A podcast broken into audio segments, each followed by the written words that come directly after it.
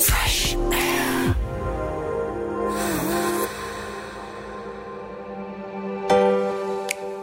Hello and welcome to Fresh Ears. I'm Neil Cowling, the founder of Fresh Air, the UK's leading producer of podcasts for brands and businesses. We're always trying to understand more about both the art and the science of what we do. Podcasts are great, yes, but why are they great? And what's the objective value that they can bring to a brand? Why would you make something 20 minutes long without pictures when there are so many lovely video things you could create? Well, as part of this effort to understand audio, we've been working with Kinda Studios, a specialist team who apply neuroscience research to creative projects, delving into the neuroscience of how our brains understand and react to podcasts. The result is three blogs that you can see on our brand new shiny Fresh Air website, and in these episodes of Fresh Ears, where we're exploring the neuroscience. And today, it's about memory. My guests are Robyn Landau and Katherine Templar-Lewis, the co founders of Kinda. Hello, hello. Hello. Hello. So, welcome. And Katherine, the subtitle of this article is Our Brains Are Coded for Podcasts, which is very convenient if you're a podcast production company. But that's all based on memory and storytelling. What do you mean by that? It is indeed. And, and you know, our brains are encoded for podcasts. Well, they're encoded for stories and narratives, um, and which, you know, is good because that is the basis of, of all long form podcasts. And by that, all we mean is that we forget that we evolved as storytellers you know, we didn't evolve as film watchers. We have eyes and they keep us safe by looking at, at, the environment around us. But our capacity to adapt and learn as human beings in a highly volatile and uncertain world was down to our ability to tell each other stories. You know, fundamentally, our brains are always trying to predict what happens next. And in order to do so, um, we look to our own memories, our own experience to try and work out what, what will save us, what will help us survive. Now, obviously, in the modern world, you know, survival is less sort of predators and, and falling rocks and more sort of, you know, existential climate change and things like that. But we still have this brain that listens to stories, is enabled to imagine being there, and then from that story learn. So that when we encounter something that we, we've never seen before, we can go back and remember a story we were told about it and possibly know what to do and how to act. So we talk about memory encoding, which is how well we listen to stories and lay down memories, which of course translate if you're if your brand uh, into impact. When we talk about what is the impact that this story has or this brand narrative has, we actually mean how strong a memory can it anchor. And so those stories kind of tie the facts together. They they tie together the takeouts, but they make it more consumable for your brain. 100%. As Katherine said, we're hardwired for stories. And actually, hearing as a sense is really powerful. It's one of the first we develop in the womb. And it's the last one to switch off when we die, actually. So we probably all take our hearing and the role it plays in our life for granted. But we're bombarded by facts in all waking moments of our day. But actually, what the science shows us is that when things are encoded or, or coded as stories, we remember them more easily. I think the sweet spot that mostly any brand wants to hit is how can they say arm their listener with the right amount of information that they're going to be able to lay down the memories for it, create that impact without overwhelming them.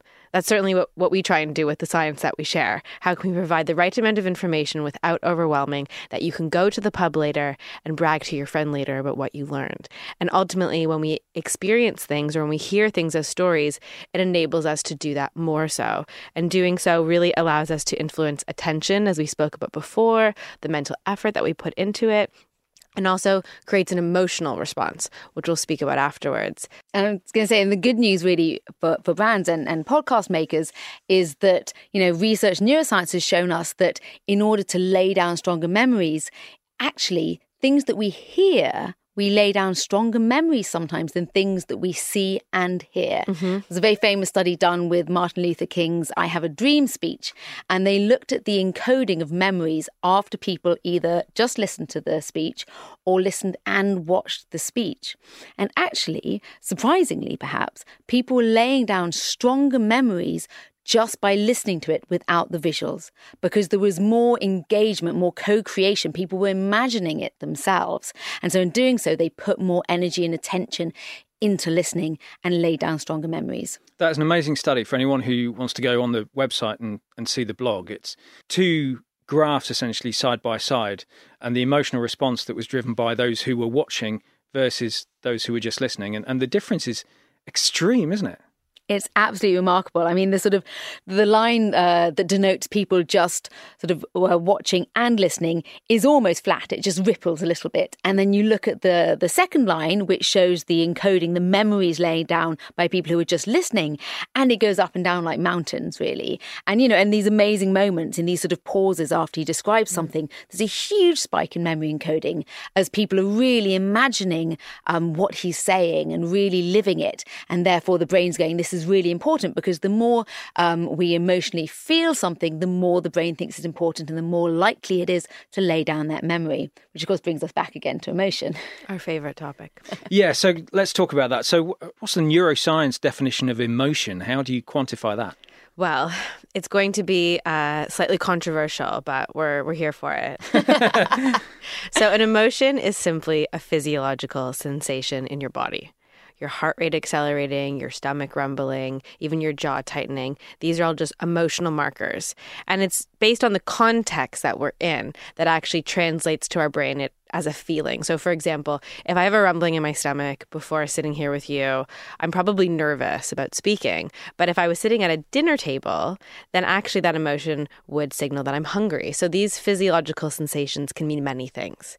But the reason that it's so paramount and so fundamental in, in audio based formats and podcasts in specific is because sound and music directly translates to our limbic system in our brain, which is the seat of emotion. And it really drives these huge emotional responses responses in our body. We've all had this experience where you're listening to a story, and as Katherine said, when Martin Luther King has these pauses, you know, something changes within you, or you're listening to a song and the hairs on your arm stand up. We've all had these physiological sensations. And so part of the reason why storytelling is better than facts, for example, is because it, creates this physiological change. And those physiological changes actually are what tells our brain to take action. You know, your stomach rumbles, and then it tells your brain that you, you need to eat something, or maybe I need to drink a glass of water to calm myself down from my nerves. And so when you feel the emotions within the story, it allows you to have more meaning attached to it, you know, more sensations within your body, and actually drives you to take action. So a good example is they did one of my favorite studies to talk about always. they they did a study about environmental narratives, and it should be noted to say that you know whether they were you know positive emotions or negative emotions didn't matter. But they compared embedding facts within narratives for the environmentalism or giving people facts to begin with. And actually, what they showed was that all the stories encouraged people to take more action towards the environment. Um, they were starting to live more sustainably, recycle more, and they really narrowed that down to the physiological changes in the individual's body versus the facts not triggering any of that, really.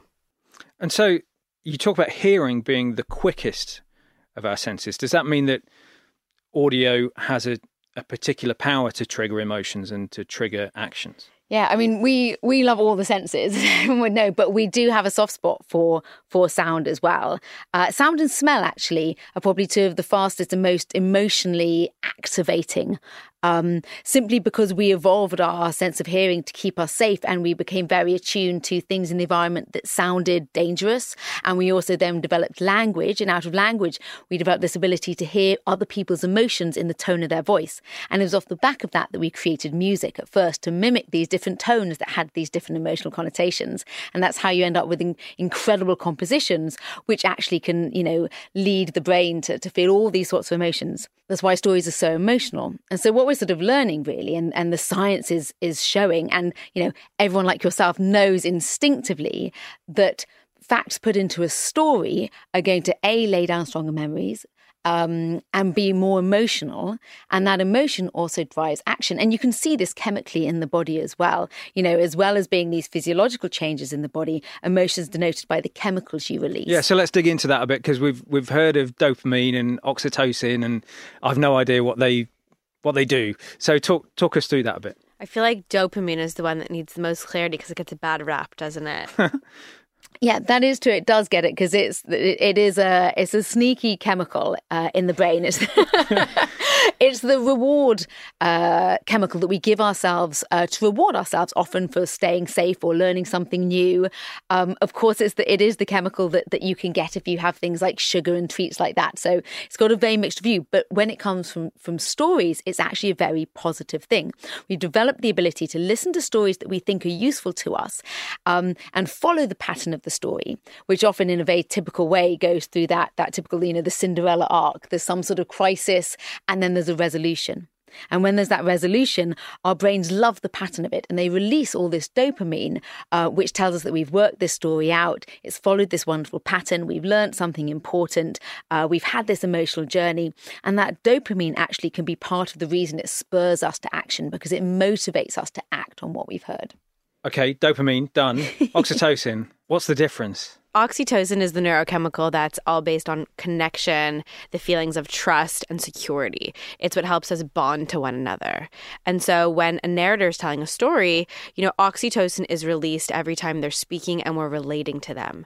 And through storytelling, we can actually put place ourselves in the experience of the narrator when they were traveling back in time to that experience. And so there's actually a synchronization of our brain when they're telling the story. Uh, we like to refer to this as a neuroballet, whereby we actually place ourselves in the brains and bodies of the narrator when they're telling the story themselves.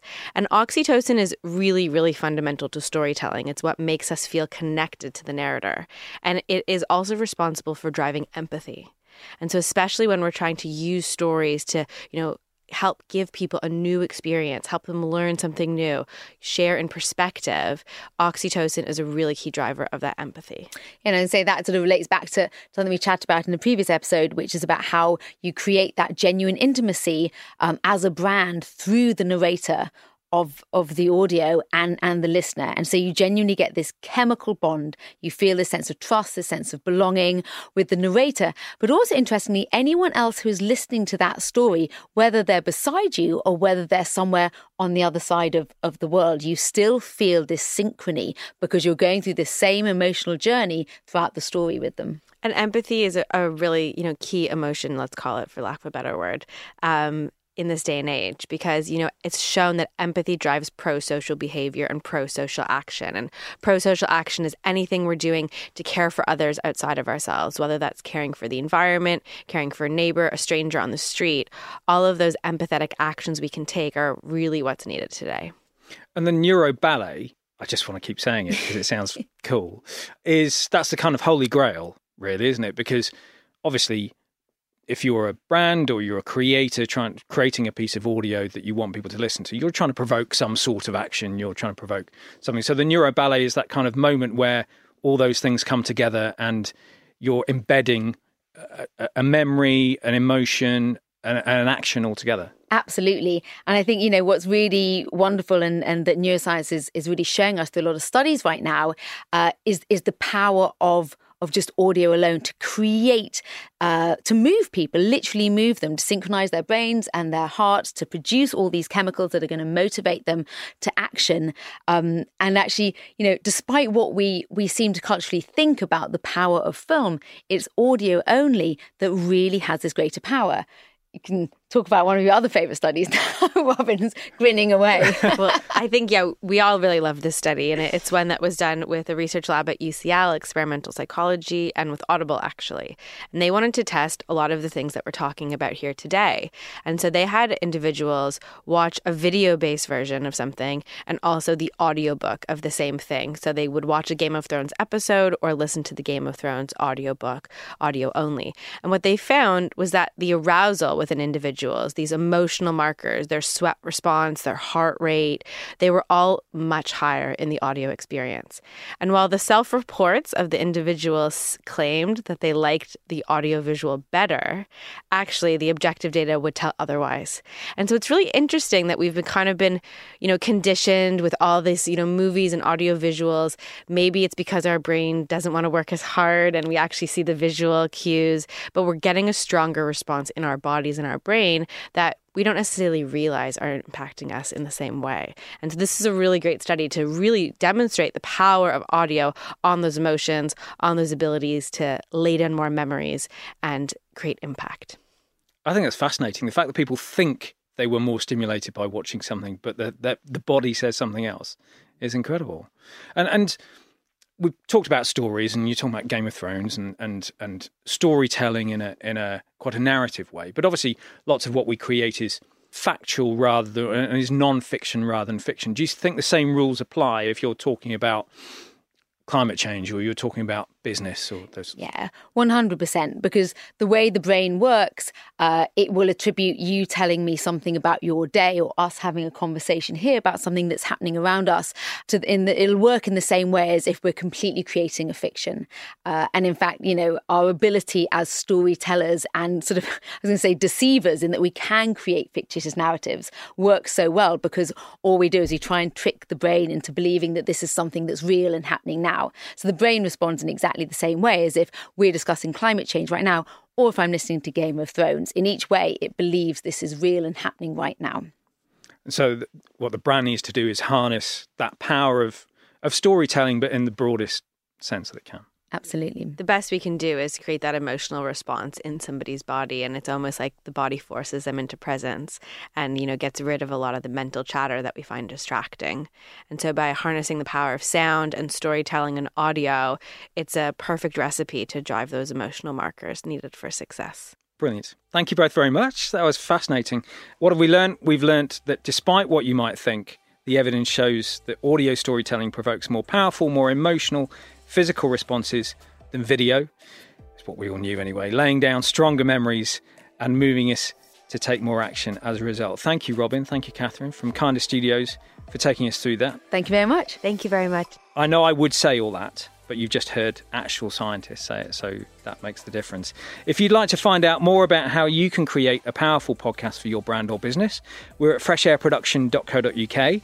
And if you'd like to hear brand marketeers talk about their own podcast projects, how they came together, and why they worked, all you have to do is go back through the many episodes of Fresh Ears on this very feed. In the meantime, I'm Neil Cowling. Thank you very much for listening. Goodbye.